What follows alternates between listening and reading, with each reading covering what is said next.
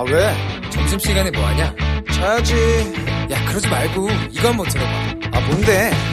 지금 당장 라디오를 켜봐 나른한 오후 깨울 시사 토크쇼 모두가 즐길 수 있고 함께하는 시간 유쾌하고도 신나는 시사 토크쇼 오태훈의 시사본부.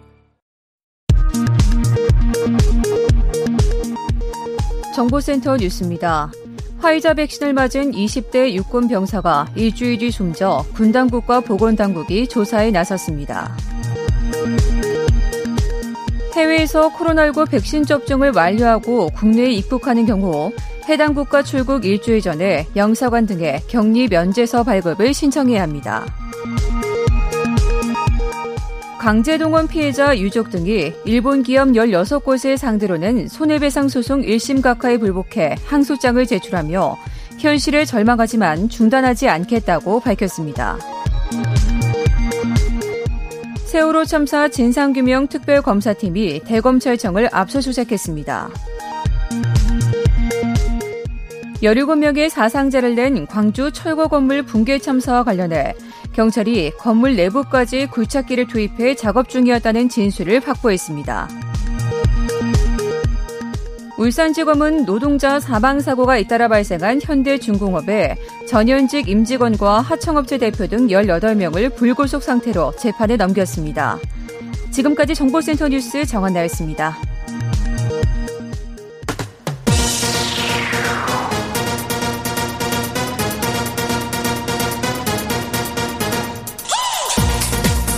박정호의 본부 뉴스. 네, KBS 라디오 오태훈의 시사본부 2부 첫 순서 이 시각 주요 뉴스들 정리해 드립니다. 본부 뉴스 오마이뉴스의 박정호 기자와 함께합니다. 어서 오세요. 네, 안녕하십니까. 주말 효과라 그래서 주말 네. 지나고 나면은 코로나19 신규 확진자 준다곤 합니다만 오늘은 네. 그래도 300명대가 나왔어요. 그렇습니다. 어. 399명입니다. 아이고. 지역 발생이 360명, 해외 앱이 39명이고요. 네.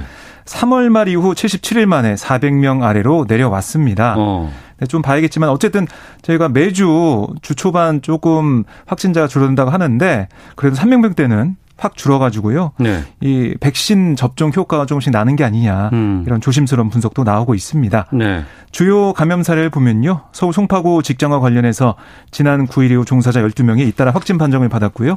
경북 영천시의 한 영화학원에서는 누적 감염자가 9명입니다. 또 부산 북구의 한 음식점에서는 총 10명이 양성 판정을 받았고 광주 북구의 한 주점에서도 7명의 감염자가 나왔습니다. 네. 경찰관이 확진이 됐는데 나중에 네. 확인해 보니까 자기 동선을 방역 당국에 숨겨가지고 또 확진자를 양산했다고요. 그렇습니다. N차 감염이 나오고 있는데 경찰관 A 씨 그러니까 확진되기 이틀 전인 지난달 23일 지인을 만났지만 방역 당국의 역학조사 과정에서 해당 동선을 숨겼습니다. 아, 이러면서 A 씨가 만난 지인의 가족과 뭐 이들의 직장 동료 등을 통해서 관련 확진자 12명, 18명이 추가로 나왔어요. 어이고. N차 감염이 된 거고 A 씨가 자녀가 이제 확진자의 접촉자로 그 자가격리 중인 상황에서 해당 지인을 만난 것으로 조사가 됐는데 음. 이게 더 눈에 띄는 게 A 씨는 인도발 변이 바이러스 감염자가 여러 명 확인된 네. 인천시 남동구 가족 학교 집단 감염 관련 확진자예요. 음. 그래서 더 당국이 주목을 하고 있고요. 아, A 씨는 이게 매우 뭐 중대한 상황에서 어, 거짓말을 했다, 아, 다른 얘기를 했다라는 지적이 나오고 있고 또 공적 영역에 일하는 사람이 허위 진술했다는 점에서 변명의 여지가 없다는 비판이 일고 있습니다. 인천 남동구에서 아마 허위 진술한 A 씨에 대한 조치를 할 것으로 보입니다. 네. 네. 자, 오늘 월요일인데 오늘부터 수도권 중학생들 이제 등교 일수가 늘어났다고요. 네. 그러니까 현행 사회적 거리두기 2단계에서의 학교 밀집도 기준이 기존 3분의 1에서 3분의 2로 조정이 됐어요. 네. 이렇게 해서 다른 학교나 뭐 다른 지역에 비해서 등교율이 좀 낮았던 수도권 중학교 학생들의 등교 횟수가 늘어나게 됐습니다. 지난달 말 기준으로 보니까 수도권의 중학교 등교율이 48.3%였습니다. 음. 그러니까 이게 수도권 초등학교 67.7%, 수도권 고등학교 67.2%또 비수도권 중학교 80.9%보다 현저히 낮았고요. 네. 그러니까 비수도권 중학교에 비교해 보면 거의 뭐 2분의 1 수준에 밖에 안 되는 그런 상황이었어요. 음. 그리고 직업계 고에서는 거리두기 2단계까지 전면 등교가 이루어지는데요. 아, 이런 어, 조치 하나하나가 그러니까 2학기 전면 등교를 앞두고 지금 교육부가 진행을 하고 있습니다. 네. 아, G7 정상회의 어, 막을 내렸습니다. 문재인 대통령 이 자리에서 그 스가 일본 총리와 회담 성사되지 못한 네. 것에 대해서 아쉬움을 표했어요.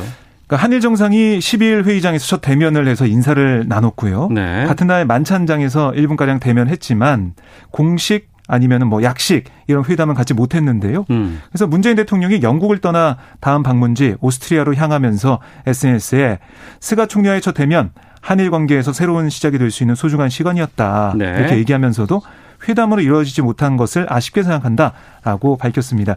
그러니까 이게 알고 보니까 원래 회담이 약속이 돼 있었다고 합니다. 네. 그런데 일본이 음. 우리 군의 독도 방어 훈련 뭐 동해 영토 수호 훈련 뭐 이거를 문제 삼아 가지고 아 우리 못 하겠다 이렇게 이걸 취소한 거라고 해요. 그러니까 동해 영토 수호 훈련은 우리가 매년 하는 거잖아요. 매년 하던 거였습니다. 네. 매년 상반기 하반기 하고 있고 어. 상반기 훈련을 내일부터 하거든요. 예, 예. 그러니까 이런 것을 문제 삼아서 회담을 취소했다고 하는데요. 글쎄요, 이거 매년 하는 훈련 가지고 어. 뭐라고 한다는 것 좀 이해가 잘 안 가는 상황입니다. 네. 그래서 문 대통령이 오스트리아로 이동해 가지고요. 2박 3일간 수도 빈에 머물며 국빈 방문 일정을 소화합니다. 음. 그럼 일본 쪽에서는 어떤 입장들이 나왔어요? 일반 언론에 따르면 스가 총리 음. G7 정상회의가 폐막한 다음에 기자단에게 징용과 위안부 문제에 대해 한국 측이 해결책을 제시해야 한다. 아, 이런 입장을 거듭 내놨습니다. 네. 아, 그동안 계속 밝혀왔던 그런 주장을 편 거고요. 또한 스가 총리가 한미일 정상회담 개최에 신중한 태도를 보였다. 아, 그리고 한국을 염두에 두고 국가 국가의 약속이 지켜지지 않는 상황이어서 한미일 정상회담이 개최될 수 있는 환경이 아니다. 네. 이런 주장을 했다고 하는데요. 음. 계속해서 좀 평행선을 달리는 그런 느낌입니다. 아니 이번 G7 정상회의 주요 의제가 팬데믹 종식을 위한 선진국들의 역할이잖아요. 네. 이런 거 앞으로 미래로 나가는 뭐 기후 협약이라든가 이런 것들에 대해서 음. 논의하는 자리에서 굳이 과거 이런 것 때문에라도 얘기한다는 거 우리가 제안했음에도 불구하고 네. 아쉽다는 생각이 좀 드는데 외교 전쟁에서 좀 이 관련된 내용도 짚어보도록 음. 하겠습니다. 지금 광주 철거 건물 붕괴 참사 이후에 지금 수사 상황 같은 거 좀 들어온 게 좀 있습니까? 네, 광주 경찰청 수사본부 얘기를 들어보면 이 학동 4구역 재개발 사업 공사 수주 과정에 조폭 출신 인사 A 씨가 개입했다 이런 의혹과 관련해 사실관계를 확인하고 있다고 합니다. 조직폭력배요? 네, 이 조직폭력배 관리 대상에 올라 있는 A 씨. 그러니까 그동안 학동을 주 무대로 활동하면서 재개발 사업 등 각종 이권에 개입했다 이런 의심을 받고 있거든요. 네. 특히 A 씨가 2007년 재개발 재건축 용역이나 대행업을 하는 M사를 설립한 다음에 아, 회사에 자신의 아내를 맡기는 회사를 자신의 아내에게 맡겼는데 이 업체를 통해서 조합이 시공사와 철거업체 선정 등을 할 때 배후에서 관여했다. 이런 소문이 재개발 구역 주변에서 계속 흘러나오고 있거든요. 네. 그러니까 A 씨를 거치지 않으면 재개발 공사를 수주할 수 없다는 그런 얘기까지 나오는 상황입니다. 어. 그래서 이런 소문이 계속 퍼져나가자 아, 경찰은 M사가 해당 재개발 사업에 관여한 사실이 있는지 확인에 나섰고요. 현재까지 특별한 단서는 없다는 게 경찰의 입장이지만 아, A 씨의 개입 정황을 확인하고 있고 네. 지금은 사실관계를 확인하고 있는데 더 수사가 진행되면 어, 또 강제 수사까지 갈 수 있는 걸로 그런 상황으로 보입니다. 수사 상황 계속 좀 지켜봐야 될 것 같습니다. 그렇습니다. 그렇습니다. 알겠습니다. 자, 그리고 더불어민주당 대선 기획단 구성 논의에 들어간다고요? 네, 이 고영진 수석 대변인이 최고위 회의 이후에 기자들에게 한 얘기가 있는데요. 내일 모레, 그러니까 16일 오후 최고위에서 대선기획단의 인선과 운영 방안을 논의하기로 했다라고 밝혔습니다. 네. 대선기획단이 구성되면 구체적인 경선 일정과 방식 등이 본격적으로 논의될 예정인데요. 지금 보면 일부 대권자들 사이에서 경선 일정 연기를 요구하는 목소리가 커지고 있어서 기획단이 언제부터 시작하느냐 또 이거랑 기획단 인선 기획단에 누가 들어가느냐 이게 주목받고 음. 있거든요. 네. 특히 기획단장을 누가 맡느냐 이게 관심사입니다. 지금 국민의힘 이준석 대표 선출로 세대 교체가 정말 많이 주목을 받고 있잖아요. 그래서 젊은 감각, 감각을 가진 파격적 인물이 기획단장을 맡아야 한다 이런 주장도 있는데 그래서 일각에서는 민주당 이동학 청년 최고위원 발탁 이런 얘기도 나오고 있습니다. 음. 뭐 현재로서는 당의 일정상 예비 후보 등록일이 언제여야 한다 이런 기준이었고 대선기획단 발족과 함께 정할 거고요. 네. 대선기획단장 인선과 관련해선 여전히 의견을 듣고 있다. 이게 민주당의 공식적인 입장인데 아, 글쎄요. 뭔가 좀 파격적인 대선 객단 인선이나 아, 단장이 좀 나와야 관심을 좀 끌 수 있지 않을까 생각이 들고요. 네. 대선 경선 연기 같은 것도 이게 어떻게 하면 민주당이 좀 도움이 되는지 이런 걸 가지고 여러 가지 고민할 걸로 보입니다. 음. 대선 승리가 목적이라고 하면 반드시 파격에만 집중하는 음. 건또 어떨까라는 생각이 들기도 합니다만 여러 가지 지금 의견이 나오고 있습니다. 알겠습니다. 네. 어떻게 구성되는지 좀 보겠습니다. 자 그리고 병무청의 병역 판정 검사를 두고 현역으로 군 가지 않기 위해서 몸무게를 단기간에 줄인 남성이 유죄받았다고요. 네. 인천지법에서 병역법 위반 혐의로 기소된 20세 A씨에게 아, 징역 6개월의 집행유예 1년을 선고했는데요. 네. A씨가 지난해 9월부터 같은 해 10월 8일까지 인천 병무지청의 병역 판정 검사를 앞두고 53kg의 몸무게를 47.7 kg까지 줄인 끝에 아, 사급 판정을 받아 현역 복무를 회피한 혐의로 기소가 됐습니다. 네. 그러니까 인천지법의 얘기를 들어보면 피고인이 뭐 잘못을 인정하고 있다. 아, 과거에 형사처벌을 받은 전력이 없는 점 등을 고려해 양형 이유를 밝혔다라고 했는데요. 네. A 씨는 병역 의무를 기피하거나 감면받기 위해 신체를 손상했다가 징역형을 선고받는 경우여서 이게 징역형이라고 해서 군대 안 가는 게 아니라요. 음. 현역으로 입대를 해야 합니다. 알겠습니다. 자, 본부 뉴스 오마이뉴스의 박정호 기자와 함께했습니다. 고맙습니다. 고맙습니다.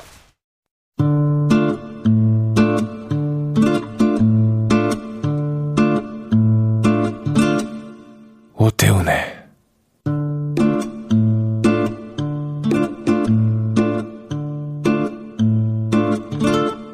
시사본부 네, 1시 11분 지나고 있습니다. 시사본부는 청취 여러분들의 참여 기다리고 있습니다. 샵 9730으로 의견 보내주시면 되고요. 짧은 문자 50원, 긴 문자 100원, 어플리케이션 콩은 무료입니다. 팟캐스트와 콩, KBS 홈페이지를 통해서 다시 들으실 수 있고 유튜브를 통해서도 만나실 수 있습니다. 일라디오 시사본부 이렇게 검색창에 검색해 보시면 영상으로도 확인하실 수 있습니다. 자, 우리나라 둘러싼 치열한 외교 상황을 명쾌하게 정리하고 분석해 드립니다. 외교 전쟁. 카톨릭대 국작부 어, 마상현 교수 외교부 전략기획관 지내셨죠. 화상으로 만나보도록 하겠습니다. 유튜브로 보시는 분들은 마 교수님 모습 확인하실 수 있습니다. 마 교수님 안녕하십니까? 네, 안녕하세요. 네. G7 정상회의 영국 코널에서 열렸고 공동 성명 채택하고 마무리됐습니다. 공동 성명 내용 보니까 중국에 대한 견제 그리고 백신 공유 어, 미국의 실용적인 대북 정책을 지지한다. 이런 내용 담겼다고 하는데 이번 정상회의 결과 좀 평가해 보신다면은요. 네, 먼저 그 정상회담 끝나고 나서 어, 13일자로 공동 성명이 발표가 됐는데요. 그 네. 내용을 먼저 좀 간단히 말씀을 드릴게요. 어, 어, 더 나은 어, 세계를 재건하겠다. 뭐 이런 그 어, 기, 기치하에서 여섯 개 분야에서 이제 글로벌 행동을 어, 이 공동 성명에 담았습니다. 네. 첫 번째가 그 백신 공급을 통해서 어, 코로나 팬데믹을 종식하겠다는 거고요. 두 번째가 경제 회복, 세 번째가 미래의 번영을 위해서 자유무역, 공정한 글로벌 조세, 그리고 사이버 공간 활용, 그리고 우주 개발 등등을 언급을 했고요. 네, 네. 번째로 어, 지구 환경 보호와 녹색 성장 이걸 얘기했고요. 다섯 번째가 개발 지원을 위한 파트너십을 강화, 구축하고 강화한다라는 거고 마지막으로 어, 민주주의 인권 등의 이제 가치 수호를 얘기를 했습니다. 앞에서 이제 사회작가에서 말씀하신 그 중국에 대한 견제 관련해 갖고 쭉 그 특히 이제 주목을 받은 게 그 개발 지원을 위한 파트너십 강화 부분인데요. 네. 어, 이것 관련해서는 그 B3W라고 하는데요. Build Back Better World라는 그 어, 영어로 이제 썼고요. 네. 이것은 이제 우리말로 하면은 세계를 위한 더 나은 재건 이렇게 음. 이제 번역이 될 텐데 그 사실은 미국의 그 바이든 대통령이 취임한 다음에 그 네. 미국 차원에서 국내 차원에서 build back better 이런 얘기를 한 적이 있습니다. 그러니까 미국 차원에서 이제 경기 회복 어, 또 인프라 구축 이런 것을 위해서 미국을 새롭게 이제 다시 회복시키겠다라는 것이었거든요. 네. 그 슬로건을 그 다시 이제 가지고 와서 어, G7 정상회담에 담은 셈이 됐고요. 음. 이걸 통해서 그 개발도상국들에 대해서 그 어, 인프라 구축을 위한 양질의 금융 서비스를 제공하겠다 이렇게 이제 선진 그 국가 그들이 이제 합의를 한 겁니다. 이거는 이제 어, 중국이 어, 1대1로라는 프로그램을 통해 가지고 개도국에 대해서 그 인프라 그 구축 사업을 지원을 해주고 있는데 네. 이게 그 개도국 입장에서는 어떻게 보면은 부채에 빠지게 되는 아. 그런 그 문제가 있다라는 점이 이제 지적이 되어 왔습니다. 예. 그러니까 중국이 돈을 빌려주고서 그걸 가지고 다시 중국 기업들이 그 개도국에 가서 뭐 도로도 놔주고 철도도 놔주고 항만도 건설해주고 그러는데 이것을 결국은 그 개도국들이 중국에다 돈을 갚아야 되는데 그것을 갚을 능력이 없어서 결국 그걸 지어놓고 다시 중국이 인수해가는 뭐 이런 어. 그 상황이 좀 벌어지고 있다라는 점들이 지적이 되어 왔고요. 네. 그걸 통해 그거를 이제 부채 외교다. 부채 함정을 그 개도, 국에다가 중국이 씌운다 뭐 이런 음. 그 비판을 어 국제적으로 이제 그 받아왔었죠. 어 이 점에 대해서 이제 그 미국이 새롭게 이번 G7 정상회담을 통해 가지고 어 구축을 하고자 하는 것은 네. 이런 그 부채 함정이 없는 그런 양질의 금융 서비스를 어, 통해서 그 개도국들이 개발을 할수 있는 그런 그 지원을 해주겠다라는 그런 어, 게 되겠습니다. 어, 일대일로가 이제 중국의 입장에서는 뭐 굉장히 그, 어, 그 야심찬 그리고 또 중국의 그 어, 야심찬 프로젝트고 이걸 통해서 이제 중국의 그 국제적인 어, 세력을 또한 확장하겠다라는 그런 그 보관이 깔려 있는 것이기 때문에 네. 이것을 대항하는 차원에서 이런 그 어, 선진 일곱 개 국가들의 그 계획이 나왔다는 것은 또 상당히 그 큰 의미가 있는 것이다 이렇게 볼 수가 있겠습니다. 네.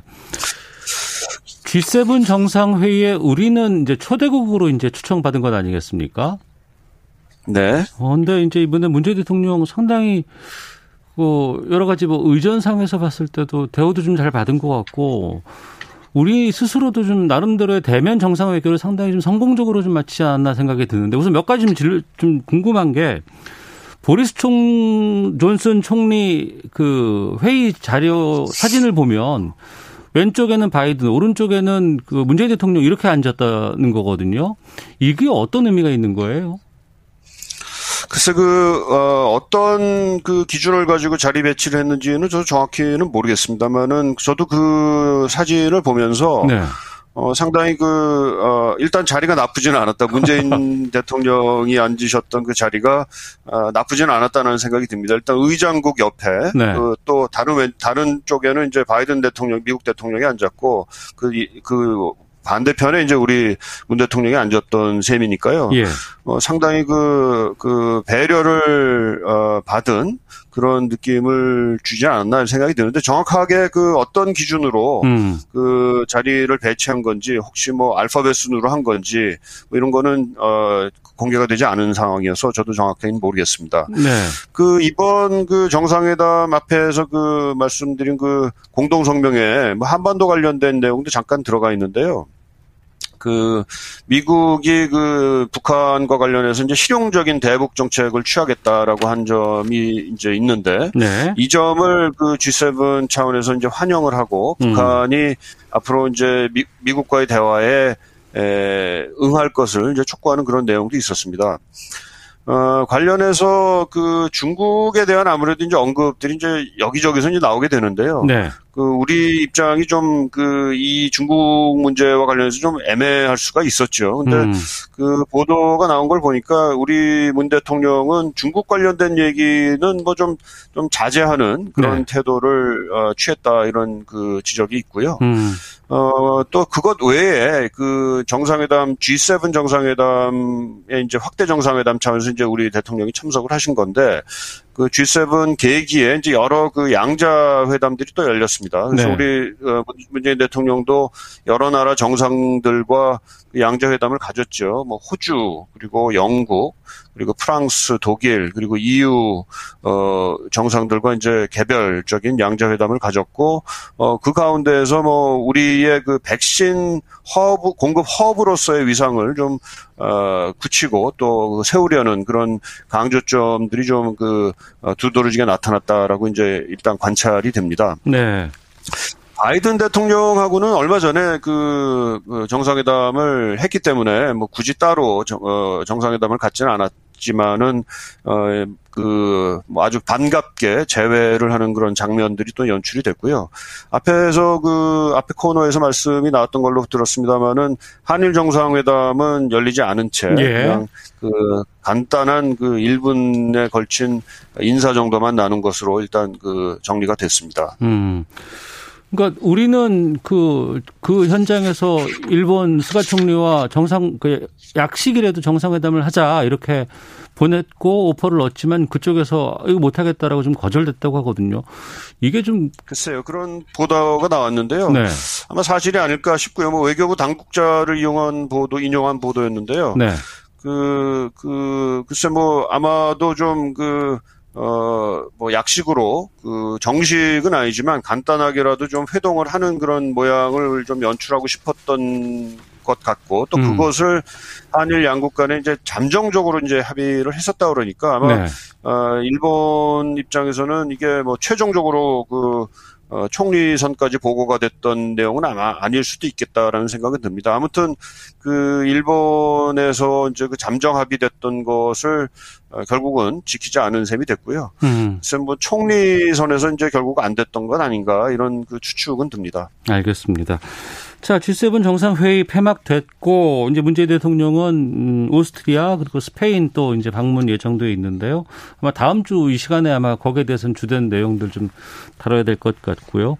앞서 이제 중국 관련해서는 우리도 좀 조심스러운 부분이 있다라고 말씀하셨습니다만, 지난 9일이었습니다. 정의영 외교장관과 중국의 왕이 외교부 장관의 통화가 있었고, 이 통화 직후에 중국 외교부가 한중 외교장관 통화가 매우 성공적이며 많은 공감대를 형성했다. 이런 긍정적인 논평을 내놨습니다.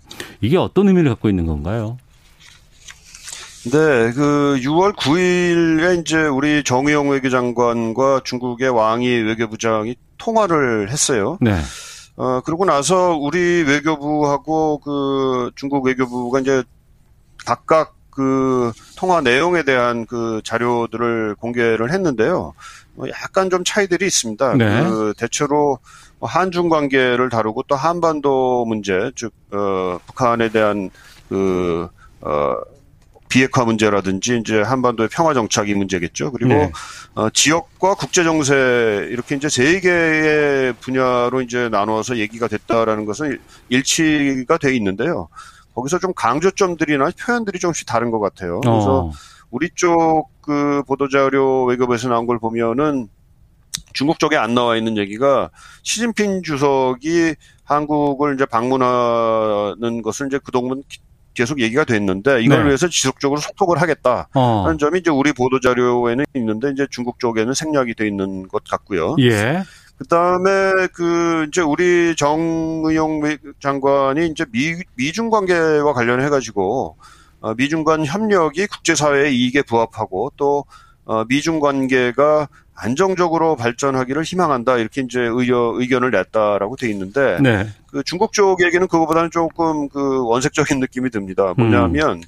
그 왕이 부장이 그 미국의 인도 태평양 전략과 관련해서 그것이 냉전적 사고로 가득 차 있고 그래서 집단 대결을 부추기기 때문에 지역 평화 안정에는 도움이 안 된다 이렇게 이제 얘기를 했고요. 그렇기 때문에 한국도 그 미국에 너무 지나치게 휩쓸려 가서는 안 되고 어. 올바른 입장을 견제해라라는 얘기를 했다라고 이제 나옵니다. 네. 그리고 이에 대해서 이제 우리 정 정의용 장관은 한국이 어, 한중 간의 전략적 동반자 관계를 상당히 중시하고 또 하나의 중국 원칙도 견지한다. 뭐 이런 입장은 이제 표명을 했다 그러고요. 음. 이것도 이제 중국 쪽에서 이제 나온 그 보도 자료입니다. 그러니까 우리 외교부 자료에는 한중, 아, 미중 관계의 발전을 어, 안정적인 발전을 우리가 희망한다라고 이제 표현이 되어 있는 것이 네. 이 중국 쪽 얘기에서는 조금 더 그, 이제 원색적으로 표현이 돼 있다, 이렇게 말씀을 드릴 수 있고요. 아마도 이런 얘기를 굳이 그, 어, 중국 왕이 부장이 했던 거는 네. 특히 우리 그 외교, 그, 저, 문재인 대통령께서 그, 어, G7 정상회담에 초청받아서 참석을 하는 것과 아마 음. 그 시기적으로는 좀 관계가 있지 않은가 이렇게 이제 추측이 됩니다. 네. 미중 간의 여러 가지 뭐 패권 경쟁이라든가 갈등 같은 것들이 표면화되고 있는 상황에서 미국도 그렇고 또 중국도 그렇고 우리나라의 입장이 상당히 좀 중요하다라는 부분들이 상당히 많은 그렇죠. 변화가 네. 있다는 생각이 좀 들기도 하고 바이든 미국 행정부 쪽은 보니까 반도체, 배터리 등 주요 산업 분야 공급망 재평하기 위한 전략을 담은 보고서를 내놨는데 이 보고서 보니까 삼성전자가 20차례 이상 언급됐다고 하는데 이건 상당히 또 의외 아닌가요?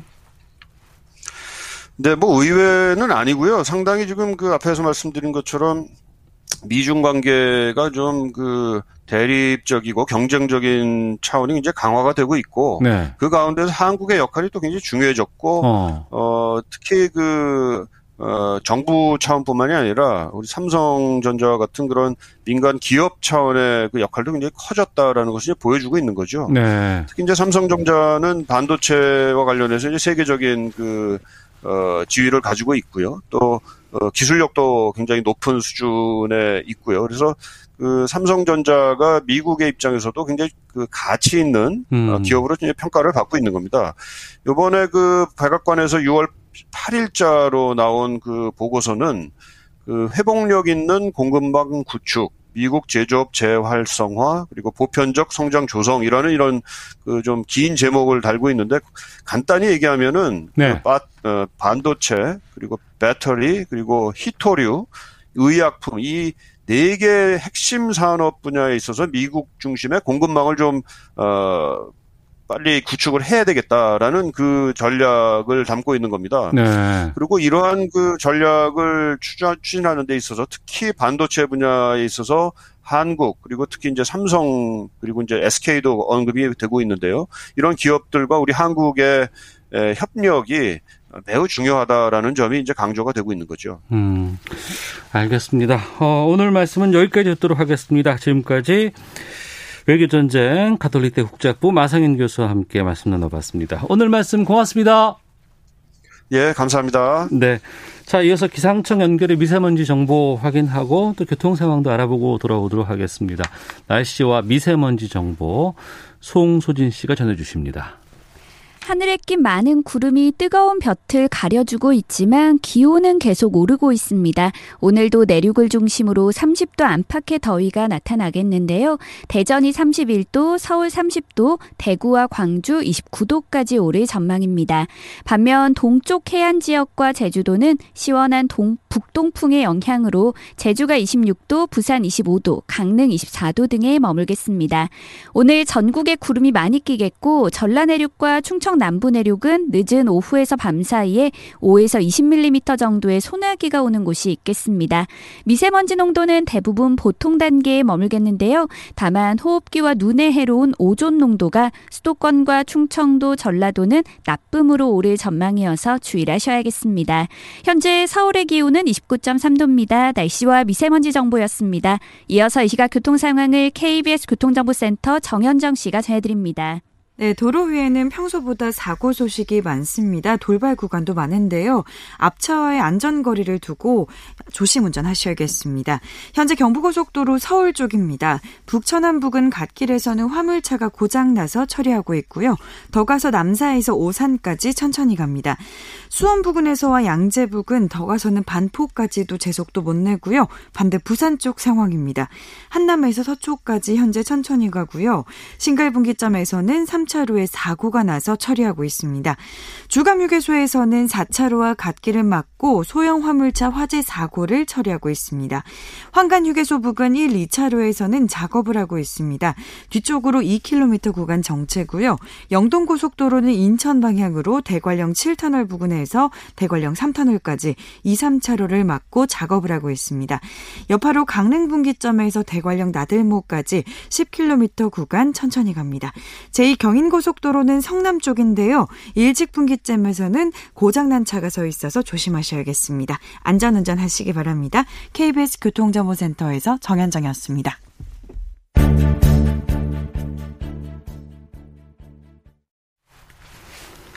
네, 어, 오태훈 시사본부 돌아왔습니다. 주말 동안의 이슈를 정리하고 이번 주에 가장 눈여겨볼 소식들 살펴보는 시간입니다. 시사 구말리 시작하도록 하겠습니다. 자, 문화일보의 이현정 논설위원 나오셨습니다. 안녕하십니까? 네, 안녕하세요. 네. 또 정치 전문 김보엽 기자 함께 하십니다. 안녕하십니까? 안녕하십니까? 예. 어, 이 얘기 안 할 수는 없어요. 바로 시작하겠습니다. 30대 당 대표가 등장을 했습니다. 이준석 대표 국민의힘에서 전당대회 이후에 저희들도 이제 좀 일부에서 인터뷰를 좀 해봤습니다만 어떠셨는지 평부터 좀 들어보도록 하겠습니다. 이현정 논설위원님. 네. 예. 정말 정신을 차릴 수 없는 정치 변화가 시작된 것 같아요. 예상하셨어요? 아, 저도 이럴 것까지는 몰랐어요. 네. 사실은 뭐 이준석 대표가 저하고도 이제 방송 같이 하고 그래서 네. 한 번은 뭐 아니 대표 출마하겠다고 그래서 네. 그래서 뭐 나중에 이제 김웅 의원 되면 거기에 그냥 자기는 광 팔고 어째 하겠다고 이제 그 정도 이제 이야기를 했었는데 아. 실제로 완전히 역전이 돼버렸던 것 아, 같아요. 그 의사 타진을 했을 때만 해도 김웅 의원이 젊은 그렇죠. 신진 세력의 등장으로 유력한 후보였지.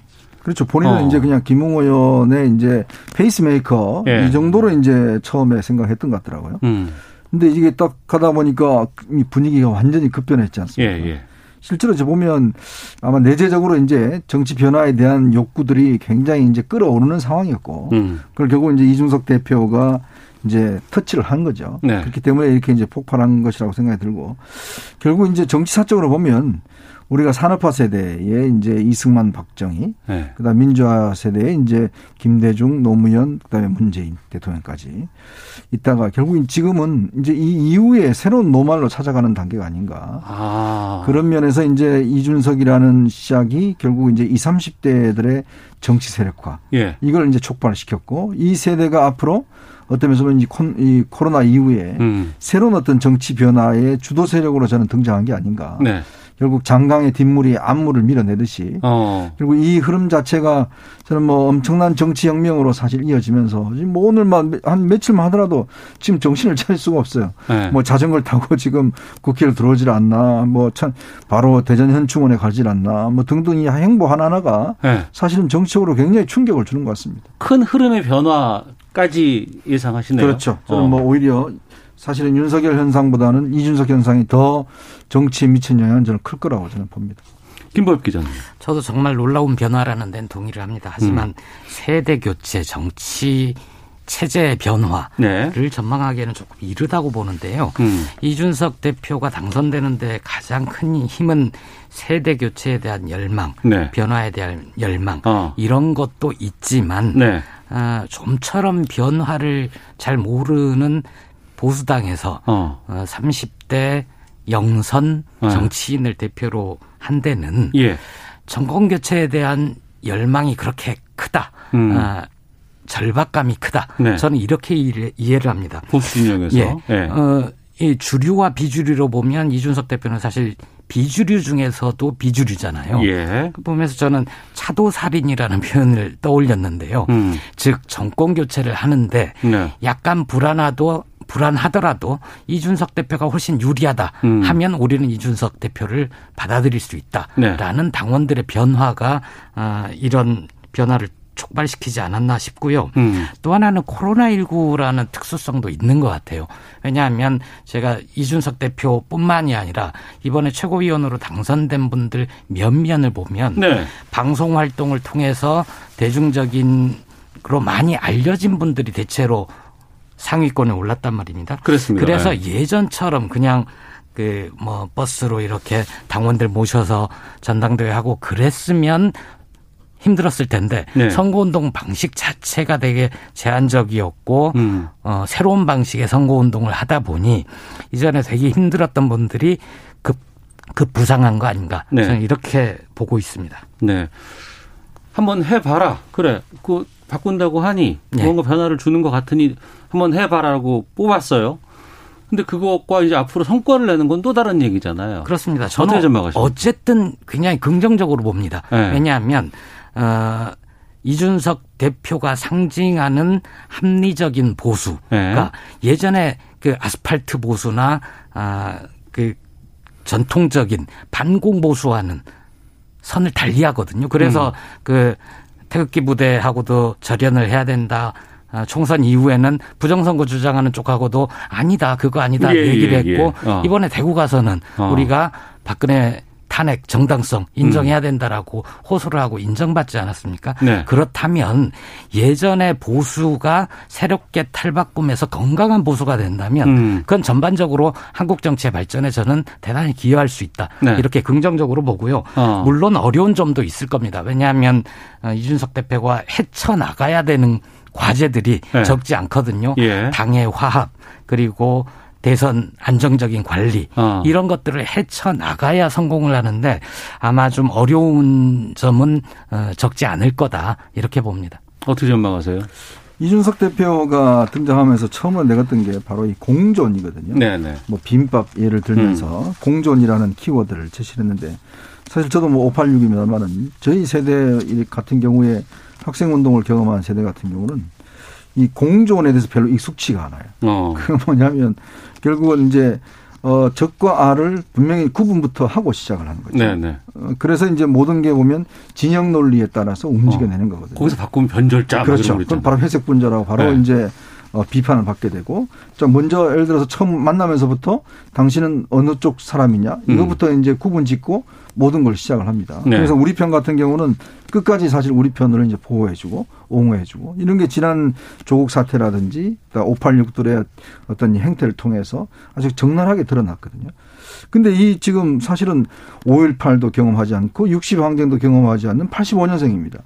자, 이 이준석 대표가 등장함으로 해서 우리만은 전혀 다른 역사적 경험들을 갖고 있어요. 음. 그러니까 이들에게는 그게 별로 중요하지 않는 겁니다. 네. 그러니까 너 나 어울려서 같이 술도 마실 수 있고 사실 이준석 대표가 여당의 김남국, 뭐 장경태 이런 의원들하고 잘 어울리거든요. 음. 잘뭐 술도 마시러 다니고 그래요. 그러니까 그거는 사실은 586들한테 상상할 수 없는 일이죠. 어. 그러니까 그거는 서로 다르더라도 네. 뭐 너 나 같이 공존하고 토론하고 뭐 이런 사이고 토론 끝나더라도 형하고 하고 동생하고 지낼 수 있는 사이. 이게 사실은 정치권에 아마 지금 있는 분들은 굉장히 익숙치 않는 걸 거예요. 음. 그러니까 이렇게 되면 앞으로 우리 정치가 사실은 이제 극단적인 진영 정치 때문에 그동안 대한민국이 굉장히 좀 정체해오고 갈등을 많이 빚어왔는데 네. 이 공존의 가치를 이제부터 어떤 몸으로 일단 실천해 주는 거다. 음. 그런 생각이 들어요. 네. 또 하나는 이제 이, 성, 이 정치 문화의 변화입니다. 이번에 보면 1억 5천만 원 걷었는데 딱 3천만 원 쓰고 그다음에 1억 2천만 원 당에다가 이제 저 넘, 넘어갔지 않습니까? 아, 그랬어요? 네. 어. 선거 비용을 딱 3천만 원 썼어요. 네, 네. 보통 대표 선거 끝나면요. 이거 뭐 3천만 원은 하루 비용도 안 됩니다, 사실은. 어. 뭐 수억 원 정도 쓰는데. 예, 예. 그러니까 그동안 정치개혁, 정치개혁 뭐 돈 안 드는 선거 말은 많이 했지만 실천한 사람들 별로 없거든요. 어. 근데 딱 그냥 해버리는 거예요. 네. 그러니까 뭐 지하철 타고 다니고 그 가서 그냥 숙소하고 문자 안 보내고 음. 본인이 그냥 SNS 활동하고 이런 걸 통해서 실제 정치 변화를 본인이 결과로 보여준 거거든요. 네. 이거는 사실은 앞으로도 상당히 그 정치권에 큰 변화를 좀 몰고 있는 즉 돈과 진영 정치 여기서부터 우리 정치가 만약에 이제 극복이 된다고 한다면 유럽식의 어떤 그런 정치 문화들 이런 게 이제 우리 대한민국에서 이루어지지 않을까 이제 그런 이제 일말의 이제 기대가 상당히 음. 좀 있는 겁니다. 지난 4.7 재보궐선거 결과와 연결돼서 봐야 될지 한편으로는 그때만 해도 이런 이준석 바람 이런 쪽은 아니었거든요. 근데 이게 확 변화가 좀 일고 그렇다고 한다 그러면 앞으로 남은 가장 큰 이제 산이 바로 이제 내년 3월 9일 대선인데 이게 거기도 영향을 미칠까 싶기도 하는데 어떻게 보세요? 저는 이 바람이 그냥 한번 불고 마는 바람은 아니라고 생각을 합니다. 어. 뭔가 굉장히 큰 변화의 바람이 불고 있다. 네. 그런데 이제 우리가 이전의 현상들을 좀 경험을 했거든요. 예. 안철수 현상을 경험을 했는데 꼭 안철수가 수혜자는 아니었어요. 어. 이번에도 저는 그 이준석 현상이라는 어떤 굉장히 큰 변화의 바람을 요구하는 민심을 이준석 대표가 떠안고는 있으나 네. 이게 그냥 다 수혜자가 이준석이 될 거다 어. 이렇게 보지는 않습니다. 예. 세대 교체라고 보는 건 조금 판단이 이르다라고 제가 보는 이유도 음. 박근혜 전 대통령이 대통령이 됐다고 그래서 어, 저, 당시까지 정치의 주류였던 남성이 여성으로 바뀌지 않았고 그리고 박근혜 전 대통령 정권 이후에 여성의 인권이 획기적으로 향상이 됐다거나 그렇지도 않았습니다. 박근혜 전 이 대통령은 박근혜가 됐지만 어. 여성이 예, 예. 주류의 교체로 한건 어. 아니거든요. 예. 이준석 대표 역시도 현재 본인은 굉장히 도드러져 보이지만 같이 손잡고 가는 다른 그 국민의힘 내부의 정치인들은 있습니다. 하지만 음. 눈에 잘 보이지 않아서 네. 이걸 전면적인 세대 교체 로 보기는 좀 힘들 것 같고 다만 대선에는 굉장히 영향을 끼칠 수 있다 음. 이렇게 봅니다. 어떻게 보세요? 근데 저는 좀 다르게 보는 게, 어, 사실 이제 문재인 대통령을 비롯해서 노무현, 김대중 대통령은 사실 586이라는 세력들이 강력한 지지 속에 당선이 됐거든요. 네. 근데 저는 아마 내년 대선은요, 어, 지난 4.7세 재보궐선거를 보면 결국 MZ 세대들이 누굴 지지할 것이냐. 어. 저는 그게 굉장히 결정적인 영향을 미칠 거라 봐요. 예. 저는 이준석과 박근혜 전 대통령 다르다고 봅니다. 음. 그러니까 박근혜 대통령은 여성 뭐 이런 개념으로 보는 거는 저는 잘못됐다고 봐요. 음. 전직 대통령의 딸입니다. 아. 그러니까 그 개념이 아니에요. 그러니까 네. 여성의 개념이 아니에요. 근데 이준석은 달라요. 아. 그러니까 이준석은 본인이 청년으로서의 어떤 활동들을 해왔고 예. 또 그런 어떤 가치들을 실제로 촉발시키고 음. 지금 뭐 당장 보면 어, 지금 이 당원 가입이 굉장히 늘어나고 있고요. 어. 그리고 이게 대선 이후에 바로 지방선거가 있습니다. 예. 그러면 이 지방선거에 출마하겠다는 20, 30대들이 꽤 있어요. 그러면 이게 실제로 정치에서 풀뿌리에서부터 정치 예전에는 사실은 이 정치는 그냥 정치하는 사람들의 전유물이었거든요. 음. 그러니까 그냥 하지 않았죠.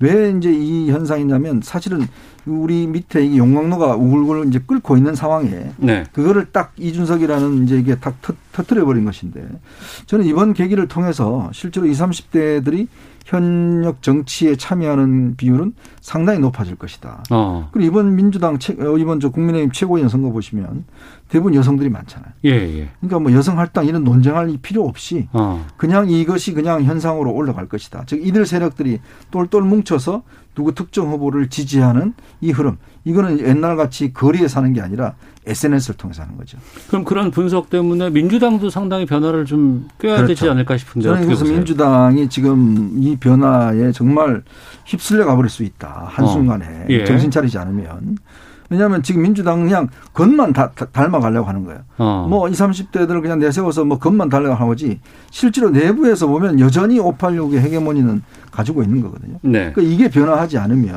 음. 결국은 이런 그냥 그 이쪽 국민의힘의 변화에 그냥 본인들은 비슷하게 가기는 가겠지만 겉으로는 내용 면에서는 다르죠. 음. 실제로 그 다섯 명이 지난번 조국 사태 때 다섯 명 초선 의원들이 성명서를 발표하니까 친문에서 그냥 문자 폭탄해서 바로 며칠 만에 사과해버렸지 않습니까? 이제 그게 이제 결정적인 한계죠. 네. 그 사과 사실은 그때 치고 나갔어야 됐죠. 어. 그럼 지금 그런 문화 지금 박용진 의원이 사실은 대선 후보 여론조사에서 상당히 많이 나온 이유도 음. 결국 박용진 의원이 그동안 했던 게 뭡니까? 결국 당내 비주류 역할을 꾸준히 해왔잖아요. 자기 목소리를 내갖고. 네. 이제 그게 저는 평가받는 거라 보면 음. 앞으로 이 민, 민주당도 겉만 따, 따라가려 해서는 큰 커다 칠 수 있다. 네. 정말 네. 근본적 변화를 고민해야 될 시점이다. 이런 생각이 듭니다. 김부겸 교수님. 대부분 동의를 하는데요. 네. 근데 하늘에서 뚝 떨어진 뭐는 없잖아요. 어. 이 이준석 대표가 국민의힘의 대표로 된게 어. 굉장히 충격적이고 이 낙차가 커가지고 예. 되게 커 보이지만 사실 민주당에서도 청년 정치의 흐름은 지난 전당대회 때부터 있었거든요. 기억하시면 음. 이낙연 대표가 당선되던 2020년 전당대회에서 3등을 박주민 의원이 했거든요. 네네. 97세대죠. 음. 어, 당시에 3위였지만 2위 김부겸 후보와 별다른 차이가 없는 네. 그래서 굉장히 당에서 놀랍다 뭐 어. 이런 평가를 받았었고요. 이번 전당대회에서도 대표 후보들은 다 동년배 비슷한 분들이었지만 최고위원 당선된 분 보면 김 김용민 김용민 의원 75년생이 예. 6년생일 겁니다. 네. 굉장히 젊은 정치인이에요. 어. 물론 이준석 대표는 30대고 국회의원 경험이 없고 예. 그점 때문에 훨씬 더 커 보이지만 청년 정치의 흐름 이거는 정치권 전반에서 좀 도도하게 있었던 거고 어. 민주당은 이번에 아뜨거 할 겁니다. 아, 네. 저 당이 저렇게나 급격하게 변하면 음. 우리는 더욱 더 20대, 30대 민심을 받아 안고 혁신을 할 수 있는 경쟁을 벌여 나가야 되겠다 이런 마음을 다지고 있겠죠. 네. 근데 저는 내용이 좀 다르다고 생각이 드는 게 어. 어 사실은 이준석 대표는 탄핵의 강을 건너야 된다고 이야기를 한 거예요. 예. 즉 기존의 여당의 그 기득권층들의 이 아젠다를 정면으로 이제 본인이 반, 반박을 하고 나간 거거든요. 아, 예, 예. 근데 지금 김용민 뭐 저 이 박주민 이런 그 의원들을 보면 오팔육들이 만들어 놓은 이슈를 강화시켜주는 역할을 하고 있잖아요. 아, 이준석은 반길 들었지만 그렇죠. 여기는 오히려 오팔육들의 이해관계와 아. 이득을 강화시키는 역할, 즉 조국 사태 때 조국을 끝까지 옹호하는 모습이라든지 예. 이런 있던 아젠다를 가버리면 어. 이게 나이 면에서는 그렇게 될지 모르겠지만 네. 실제로 이슈 면에서 보면 오히려 더 과거지향적인 이런 이슈로 가버리는 거는 이거는 저는 굉장히 차별성이 있다는 생각이 들어요. 알겠습니다. 청취자 의견 좀 소개해드리고 계속 진행하겠습니다. TS님, 이준석은 방송만 한 게 아닙니다. 10년 동안 바른정당, 바른미래당, 국민의힘 등 정당의 조직을 만들고 운영하는데 참여한 경험이 있어요. 여행 그리기님, 선거 비용 3천만 원만 썼다고요? 대단합니다. 2030 세대의 힘을 보여줬으면 합니다. 8998님, 국민의힘은 아직 당 대표만 바뀌었습니다. 내부가 얼마나 변할지 두고 봐야 합니다. 지금은 이준석만 존재하는 상황입니다. 8923님, 저는 진보이지만 이준석 대표가 화합하고 우리나라를 업그레이드하는 정치를 한다면 이준석 지지할 수 있습니다. 라는 의견들 상당히 좀 이번에 이런 파격적인 변화 선택은 네. 우호적으로 좀 많이 좀 보는 입장들이 네. 좀 많이 좀 다가오곤 있습니다. 그러면 이거 지금 당 대표 선거에도 지금 이런 상황인데 대선에서는 이게 어떻게 작용할까요? 그러면 지금 뭐, 어, 야권에서, 여권에서 유력 주자들, 어, 오히려 지금 그 대선 주자가 묻히는 상황까지 지금 와버리는 거거든요. 그렇죠. 이게 어떻게 될까요? 어떤 영향을 줄까요? 저는요, 이게 지금 이 흐름을 쉽게 봐서는 안 될 겁니다. 대선자들이. 어. 어, 이준석발 지금 정치 문화의 변화. 네. 뭐냐면 끝장 토론 하자는 거 아닙니까? 음. 토론 배틀을 해서 네. 하고 예를 예전같이 그냥 세력으로 그냥 어영부영해서 대선 후보 될 수 없다는 거거든요. 음. 그러니까 같은 버스에 출발하면서 결국 자기의 실력을 10분 발휘해 줘야 된다. 네. 그러면 이 정치공학보다는 실력주의가 통하는 거죠. 음. 저는 그래서 실제로 이렇게 되면 그걸 한번 맛본 국민들이기 때문에 네. 예전에 어떤 그 방식의 대선 후보 경선 뭐 행보만 하고 좋은 모습만 보여주고 어. 뭐 그런 지지자들만 하고 예. 이렇게 해갖고는요 저는 안 된다고 봐요. 어. 결국은 치열하게 어떤 문제에 대해서 서로 토론하고 그런 문제 국민들을 설득해내고 이런 과정에 있는 그 경쟁 속에 살아남는 후보 음. 그 후보가 결국은 대통령 근접하는 거지. 자칫하다가는 이제 예를 들어서 예전같이 그냥 짤짜여진 이벤트식으로만 인기를 끌다가는 네. 이게 훅 갈 수가 있다. 어. 왜냐 유권자들은요 이제 맛있는 걸 먹어봤습니다. 예, 예. 근데 자꾸 옛날 걸 먹으라 그러면 어. 그거 이제 선택 안 해요. 예. 좀더 맛있는 걸 찾거든요. 근데 그 맛있는 거를 대선 후보 경선에서 주지 않으면 실망감 음. 갈 수밖에 없어요. 그렇기 때문에 윤석열 전 총장이나 지금 당 밖에 있는 사람들도 저는 이 문제를 굉장히 긴장하고 보고 있, 다 이렇게 평가를 하고 있습니다. 김 기자께서는요. 저도 경선이 역동적인 데에 기여를 할 거다. 어. 그냥 쉽게 후보가 되고 쉽게 경선을 했다가는 쉽게 질 수 있다는 위기감들을 음. 양당 모두가 느낄 겁니다. 어차피 뭐 예. 대선 후보는 누구 뭐 이거 의미 예. 안 통한다는 거죠. 이제. 저는 조금 달리 생각을 해보면 예. 그런 질문도 던질 수 있어야 된다고 생각해요. 저렇게 인기가 높아진 그리고 변화의 아이콘이 돼버린 이준석 대표 이런 사람이 왜 이번 대선에 출마를 못할까? 어. 그건 헌법의 문제잖아요. 예, 예. 그렇다면 헌법에 여야 양당 정치권이 쉽게 합의할 수 있는 문제들 음. 예를 들어서 대선 출마나 국회, 국회 의원 출마에 연령 제한이 있는 것 좀 이게 이해가 안 가거든요. 네. 그런 거라든지 최소한 합의할 수 있는 거라도 급하게 개헌을 할 수도 있는 거잖아요. 음. 이준석 대표는 왜 대선 출마를 못 합니까? 이런 의문도 좀 갖고 어 지금 정치를 제약하는 여러 헌법이나 악법이나 이런 것들을 고치는 대로 나아가기를 바랍니다. 네, 알겠습니다. 자, 시사구말리 문화일보 이현정 논설위원 또 김보협 기자와 함께 말씀 나누고 있습니다. 다음 주제로 좀 가보도록 하겠습니다. 공수처가 윤석열 전 총장에 대해서 직권남용 혐의로 고발 사건 수사 착수를 했다는 보도가 나왔습니다.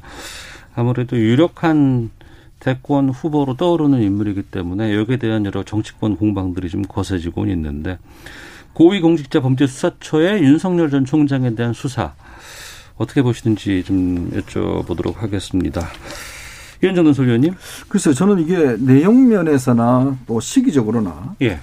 공수처가 이런 선택을 했을까? 어. 좀 의아한 측면이 있습니다. 의아하다. 일단 내용 뭐 보면 지금 공수처에 한 1,400여 건 정도 지금 사건이 어, 좀 접수가 됐다는데요. 네. 이 입건이라고 하는 것은 일단 사건이 어, 수사할 만하다. 라고 해서 이제 피해자로 이제 그래서 입건해서 정식 수사를 하는 거거든요. 네. 지금 이제 7호, 7호, 8호로 입건을 했어요. 어. 1호는 조희연 교육감 예, 예. 사건이고. 예. 근데 지금 이 옵티머스 사건은 이미 서울중앙지검장 시절에 어, 윤 총장이 지난번에 문제가 됐지만 이게 이제 각 부장 정결 사항으로 끝났던 문제 아니겠습니까? 음.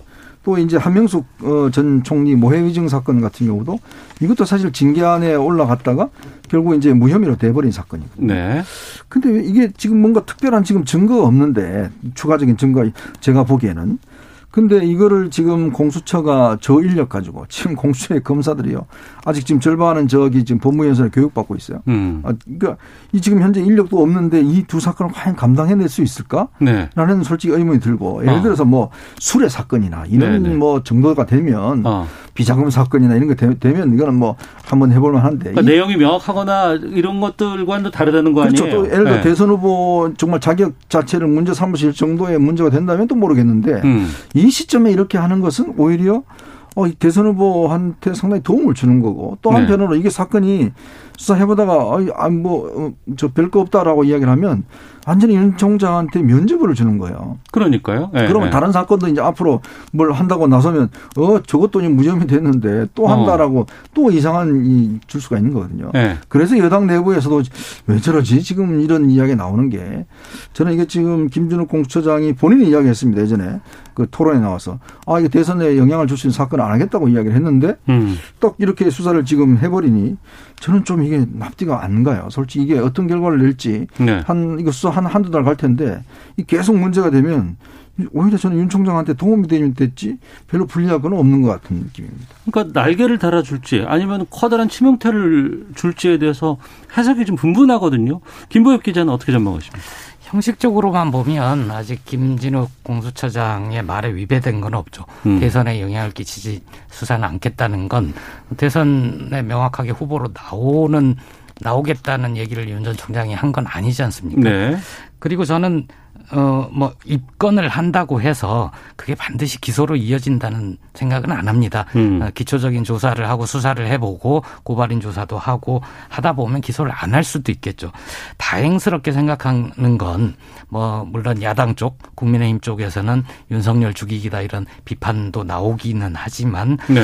이걸 놓고 나서 어, 역 정권이 정치적 공작을 한다거나 정치적 의도를 가지고 윤 전 총장을 어, 입건을 했다거나 이런 식의 주장에 대해서 국민들이 그닥 많이 공감하지 않는 것 같아요. 어. 그 점에 대해서는 좀 다행스럽게 생각하고요. 예. 두 가지 혐의에 대해서는 저 자세한 내용은 잘 모르지만 일단 앞에 말씀하신 대로 그 검찰 의 감찰에서 어좀 합동 감찰에서 결론이 나지 않았던 문제도 음. 있고 그 한명숙 전 국무총리 수사팀 모해위 증 교사 의혹 사건 이것도 좀 미진한 뭐가 명쾌하게 정리가 되지 않은 건 있습니다. 그래서 저는 일단은 공수처 수사를 좀 지켜봤으면 좋겠습니다. 네. 그러니까 지난번에 조희연 교육감을 1호로 지명했을 때도 그렇고 또 이번에 윤석열 전 총장에 대해서 수사를 하는 것도 그렇고 공수처의 이런 그 상황에 대해서 어 이게 뭐지? 아니면 왜 이 시점에 이런 부분들이 좀 많이 나오는 것 같아요. 어떻게 그렇죠. 이거 왜 그럴까요? 사실 공수처라는 게 이제 검사, 판사, 권력기관들의 어떤 그 감시하기 위해서 그 단체잖아요. 네. 근데 사실 저는 출발부터 좀 문제가 있었던 게 물론 뭐 어, 출발해서 이제 여러 차례 이제 뒤집어졌지만 그러니까 뭐, 저, 뭐 정작 이렇게 만들어진다 그러면 음. 정말 수사 전문가들을 임명을 했어야 돼요. 네. 수사를 오랫동안 해본 사람들 임명을 해야 어. 아, 이거 수사 기관이지 않습니까? 공수처가 무슨 판단 기관이 아니에요. 예, 예. 근데 지금 처장, 차장 전부 다 판사 출신이고 어. 여기 검사들 딱 출신들 딱 세 명밖에 없어요. 이 전체 14명 검사 중에서. 그러니까 수사를 해본 사람이 별로 없습니다. 음. 수사라는 게 이게 간단치가 않습니다. 일반인들 저도 법조 출입 기자 경험 보면 그냥 뭐 다 수사하는 것 같지만 뭐 이게 수사라는 게 치밀하게 법리와 증거 이런 것들을 수집하는 게 이게 쉽지 않거든요. 네. 그러니까 저는 지금 공수처가 이제 첫 발을 내딛으면서 음. 사실은 너무 지금 무리하게 지금 하는 게 아니라 오히려 저 처음부터 사실 저 이성윤 중앙지검장의 그 어 이 정말 에스코트 수사부터 상당히 논란이 빚었잖아요. 차를 대절해주고 뭐 수사하고 부터 거기서부터 굉장히 신뢰관계가 좀 떨어졌는데 또 이런 사건을 지금 하게 되면 과연 감당할 수 있을까라는 어. 조치 생각이 들어요. 네. 이게 대선 국면에 들어가 야당이 저렇게 공격하기 시작하면 야당도 사실 이걸 이용할 수밖에 없는 처지 아니겠습니까? 또 여당 입장에서 보면 사실 다른 걸 좀 검증을 해야 되는데 공처가 이걸 딱 해버리면 사실 두 사건 제가 볼 때 그렇게 문제될 가능성이 없거든요. 어. 글쎄 저는 좀 이게 아, 좀 잘 이해가 안 돼요, 솔직히. 예. 김복 기자. 그좀 재밌는 게 재판받는 법무장관 네. 그리고 피의자인 고검장 어. 그리고 이제 피의자가 될 가능성이 이미 피의자가 된 거죠 예비 대선 주자 네. 전 법무차관 어. 좀 이게 우리나라 검찰의 기형적인 문제와도 관련이 있는 것 같다라는 어. 생각이 듭니다. 예, 예. 그래서 뭐 앞에서 말씀드린 대로 제가 이거에 대해서 어떤 판단을 갖기는 지금 무리가 있고 어쨌든 공수처가 음. 어, 국민의 신뢰를 받는 수사기관을 천명한 만큼 네. 어, 수사 결과로서 어, 명명백백하게 밝힌 거 밝히고 문제 없을 경우에는 뭐 무혐의 처리도 할 수 있고 음. 그러기를 바랍니다. 네. 앞서 검찰의 기형적인 문제라고 하셨는데 알겠습니다. 청취자 의견 소개해드리고 좀 마쳐야 될 것 같은데 8748님은 윤 전 총장 공수처 조사는 지금밖에 없습니다. 그렇지 않으면 제2의 BBK처럼 될 수 있습니다. 지금 조사받아서 문제가 없으면 날개를 달 수 있는 거겠죠. 수사는 조국 전 장관 때처럼 수사처 조국 장관 때 수사처럼 하면 됩니다. 청취자 오직님은 추미애 전 장관이 키운 윤석열 전 총장을 이제 공수처가 안아 키우는 격이라고 봅니다 라고 의견 주셨는데 여기까지 하도록 하겠습니다. 시사구말리 이현종, 김보엽 두 분과 함께했습니다. 고맙습니다. 네, 고맙습니다. 고맙습니다. 시사구말리 코너 시작할 때 좀 방송이 매끄럽지 못했습니다. 청취자분들께 양해 말씀드리겠습니다. 마치겠습니다. 안녕히 계십시오.